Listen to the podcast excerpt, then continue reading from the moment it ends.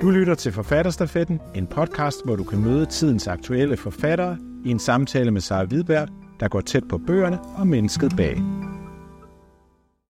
Tessa Hadley, we're going to talk about your book, Free Love, it's called in English, and uh, it's, uh, it's new in Danish, and uh, it's the first novel of your eight novels that come in Danish, and we can read it.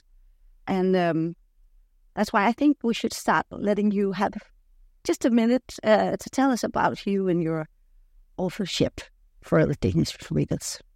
Well, this is my eighth novel, which makes it sound as if I've been writing forever. But in fact, I, I was a late starter and I published my first novel in English when I was 46.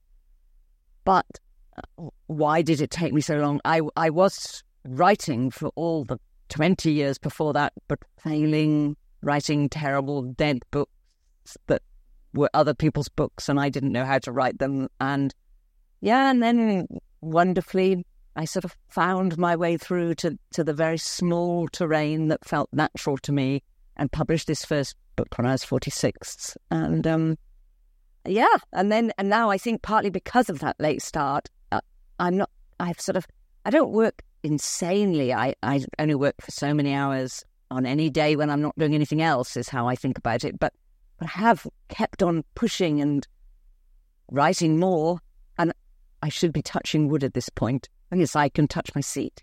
I'm touching wood. I've never had a huge blockage, a sense that I had nothing to say. I've I've gone down wrong paths and had to go back and start again and do something different. But that's that's I was still always writing and and I still feel that there's some more in me while I'm still here. That's great. And I know that uh, we'll get more of your books translated into Danish soon. I think they're going to translate The Past, which is the novel I wrote two novels before Free Loves um, mm-hmm. in, in February next year. We're looking forward to that. Yeah. But this one is set in the 60s in England. And um, I, am wondering, do you, do you think uh, that this uh, period of time appeals to the Danes uh, too? In a way, I don't know. I've had it so I th- I think so. I have a strong feeling that Denmark was part of that great, strange break that happened across Western Europe in the 60s, where a post war, rather grey world of recovery and, and austerity was sort of suddenly smashed across. Oh, and, and you know, not only austerity and and and greyness, but also hierarchy, something conventional and rigid inherited from before the war in manners and relationships. And then the counterculture came and, and a new generation kind of tore the rule book up and said, well, we're going to just do everything, everything differently. We can just start life all over again as if it had never been invented before. And and I I, I think that story I mean, it's obviously as true in France as it is in England, if not more so. And they've never got over it really in France. And I, I think it, I think it should reach readers in Denmark yeah. too. I think it's a period we keep going back to it in, in movies. Ah, well, I think think when I was writing it, I had a sense that I was doing some roots work. I was I was feeling down from where we are now from my sort of perspective, having lived through quite a few decades. I was a child in the 60s. And I was feeling down for where where this story started. Now, that's of course a fallacy, a, a countercultural fallacy. You never start fresh. You're always inheriting the decades and the centuries that came before. But nonetheless, there's some truth that it was it's the source from which so much of our present politics and culture flows still. And and the possibilities we have as women. A lot of that. And there's so much that. Although of course as as as in the novel, so much of feminism and women's liberation was kind of slightly on pause in the 60s while men decided that they could have free love and etc etc and it sort of was almost waiting for the 70s i think for that to truly take off as as the the important second wave of feminism yeah yeah um, in the novel we uh, we follow this uh, woman called phyllis and she's uh, 40. and uh, at a dinner party, she meets a, a young man called Nicholas or Nicky. Um, but first, could you uh, tell us what is Phyllis' life like before she meets Nicky? I always knew where I was going to open this novel before I started writing. I, it opens with Phyllis making up her face at her dressing table, and that seemed absolutely archetypally her to me.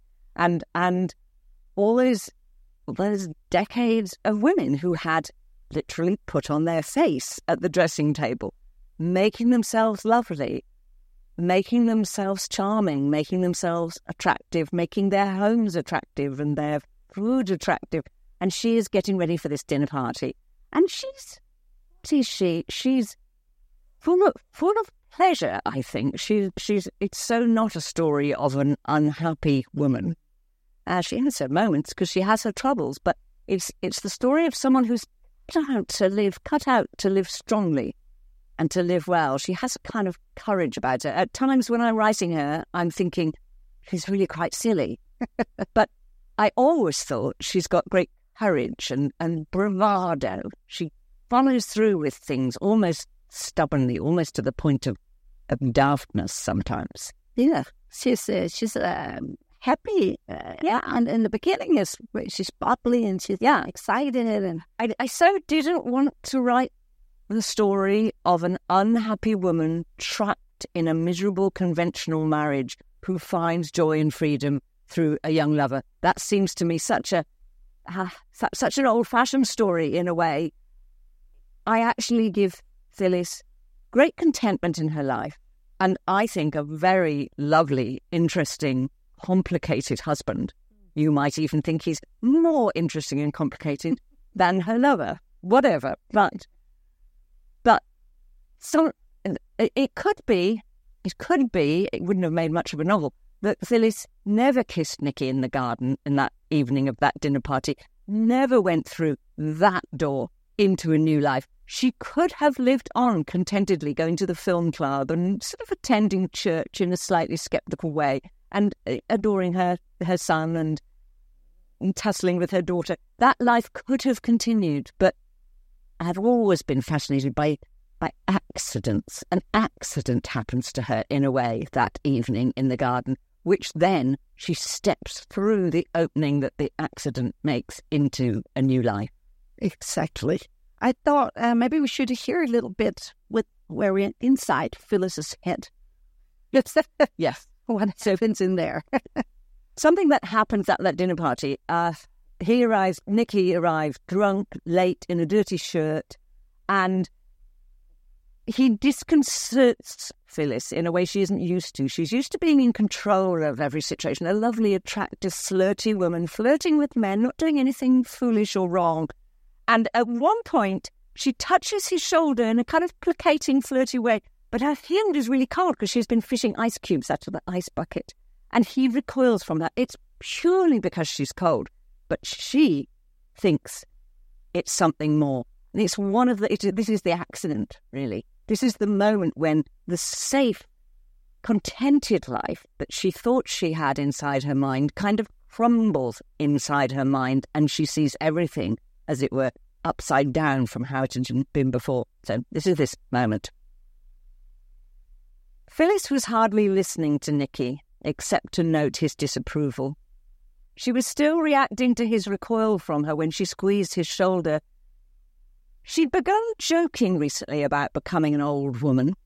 She pictures her, pictured herself sliding across serenely into middle age, fulfilled and busy with her house and her hobbies. But all this cheerful resignation, she recognized now, had been a sham, mere self deception. It hadn't seriously occurred to her in her deeper awareness that anything had changed or must ever change. She'd taken for granted that at her core, her sexual self would continue forever, a nugget of radioactive material charged with its power, irreducible. Wow. She was afraid that she'd sickened Nicky when she touched him, just as she'd been sickened by the leering older men who'd groped at her when she was his age. It was her turn to be old and repulsive. wasn't that what he meant by what he was saying? Women like her and of her class were repulsive to the young. Phyllis hadn't known that the young had this power to reduce the present of the middle aged to rubble. Which is the affair uh, also like a desperate attempt to to savor her youth?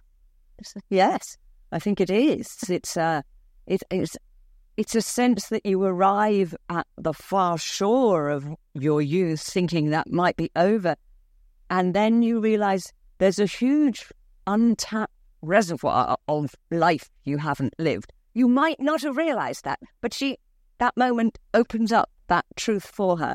And yes, then she throws herself with desperation into the pursuit of Nicky, who, who really only kissed her in the garden because he thought it was a nice unbourgeois, scandalous thing to do and isn't quite sure what he meant by it at all, but certainly did not think they were embarking on an affair and is astonished when she turns up at his room wanting more. But, you know, he's a man, settles into it. yes, it does. And uh, and Nicky, the young man, he lives in a, a special part of London. Mm. Uh, I think it's called Grove. Yeah, Um, yeah. Can you describe that a little bit?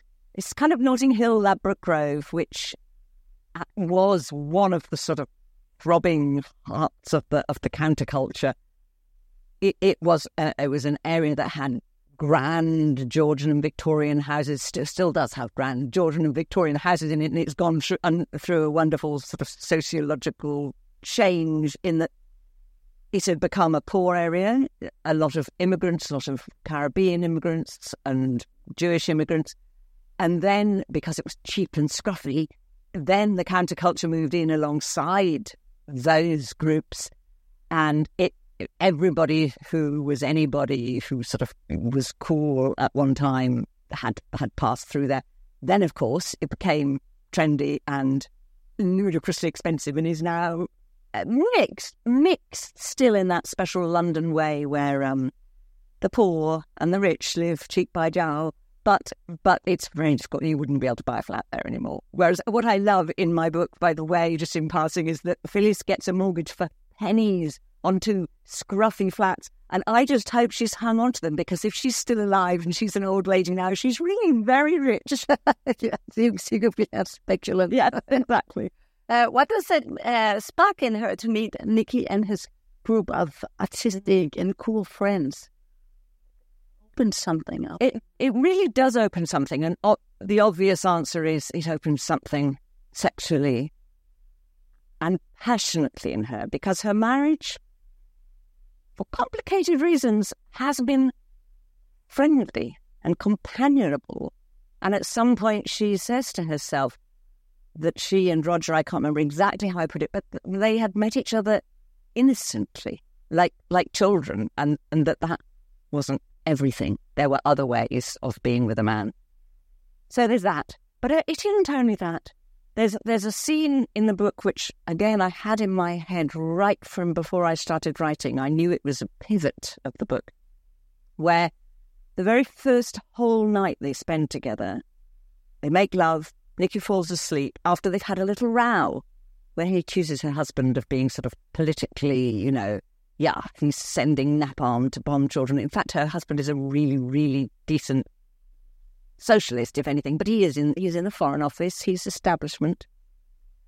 And Celeste sits up all night and she's cold, but she, she won't get comfortable. She sits on a hard chair in her petticoat and she takes in all in one night, in a few hours, an absolute change in her perspective on the world. And although I, she's not an intellectual, she's never going to become a great reader, and in the end, she isn't even going to become a political activist. She's not. She finds that marching is sort of silly, and she can't do it very convincingly. But something in her view on life changes absolutely once and for all that night, and she, if you like, she undoes her belief in the solid, sane, rationalist perspective that she's been brought up to. And she sees things from upside down. And I actually think that really did happen in the 60s to many, many people And in the end, it sort of happened to all of us that, hmm. that, that our view of everything was turned upside down during in that era. And there I, I wanted to have that happening to one woman in one night. Doesn't doesn't change anything. She doesn't, as I say, become an activist. It just changes her. And that happened to many people. It's a it's a very uh, strong scene actually, and and it it seems almost utopian that a forty year old would get such a change in the view of, of Yeah. of the whole world, but but also very refreshing that And that happened. I believe it happened. I believe it happened. I think I almost know people to whom that happened. That there's sort of like shedding a veil from in front of your eyes and seeing everything differently. It can sometimes happen through a book or a documentary or, or somebody. In this case, it's Nicky talking to her. And it is just the small change of his sort of radical leftist talk. It, it, he, it doesn't do to him what it does to her, but the small change that he sort of throws her, ah, Yeah. sees everything This differently. is everything different. Yeah. It also comes with a price, and and that's one thing in the novel that's really nice too. That we get to go and see what it does to the daughter and the Mm. husband and the son, and because she leaves them behind. Mm. Um, but it's I, I felt a little sorry for the daughter because she she gets robbed from all the used stuff because mom is doing them. I, I love writing that bit. That's, yeah. I mean, I think on the whole, the daughter is okay. Although I'll come back to that little bit about. I mean, I think when when Phyllis walks through that door into a new life, she's sort of in doesn't know she's doing it, but her daughter can follow through after her. Yeah. And one feels at the end of the book, I think, that Colette is embarked on her own adventure, which will be bigger than her mother's in a way, because she's a bigger person, perhaps, or or she has more future ahead of her, whatever. But you're quite right that I quite enjoyed. I thought it was one of those ironies that there were middle aged young women who ran away with young lovers and went barefoot and grew their hair long and rolled joints, you know. And and it was kind of difficult for their children who wanted to do all those things and outrage their mothers. And there was their mother sat there before them.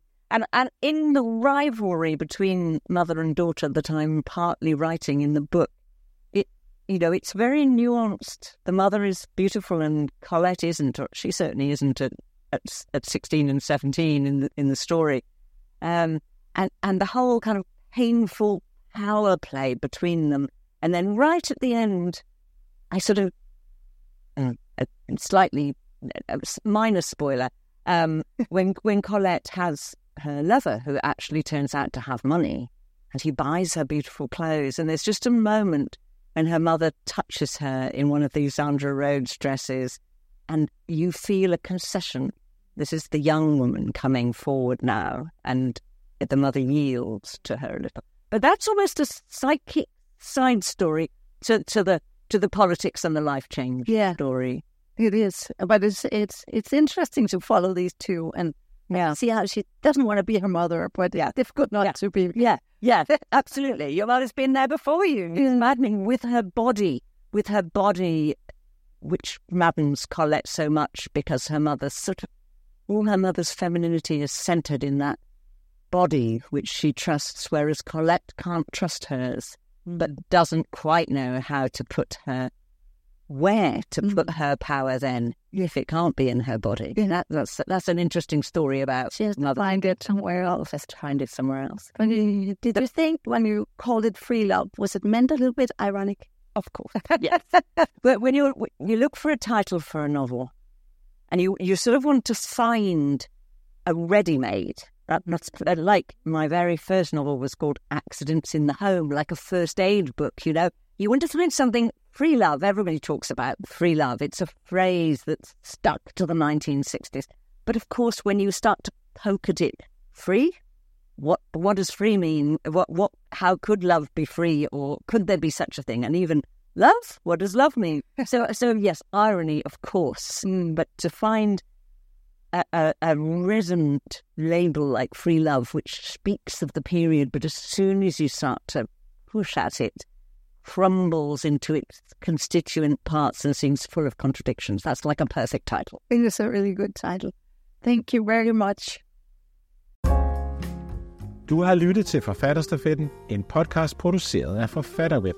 Find flere samtaler der, hvor du henter dine podcast.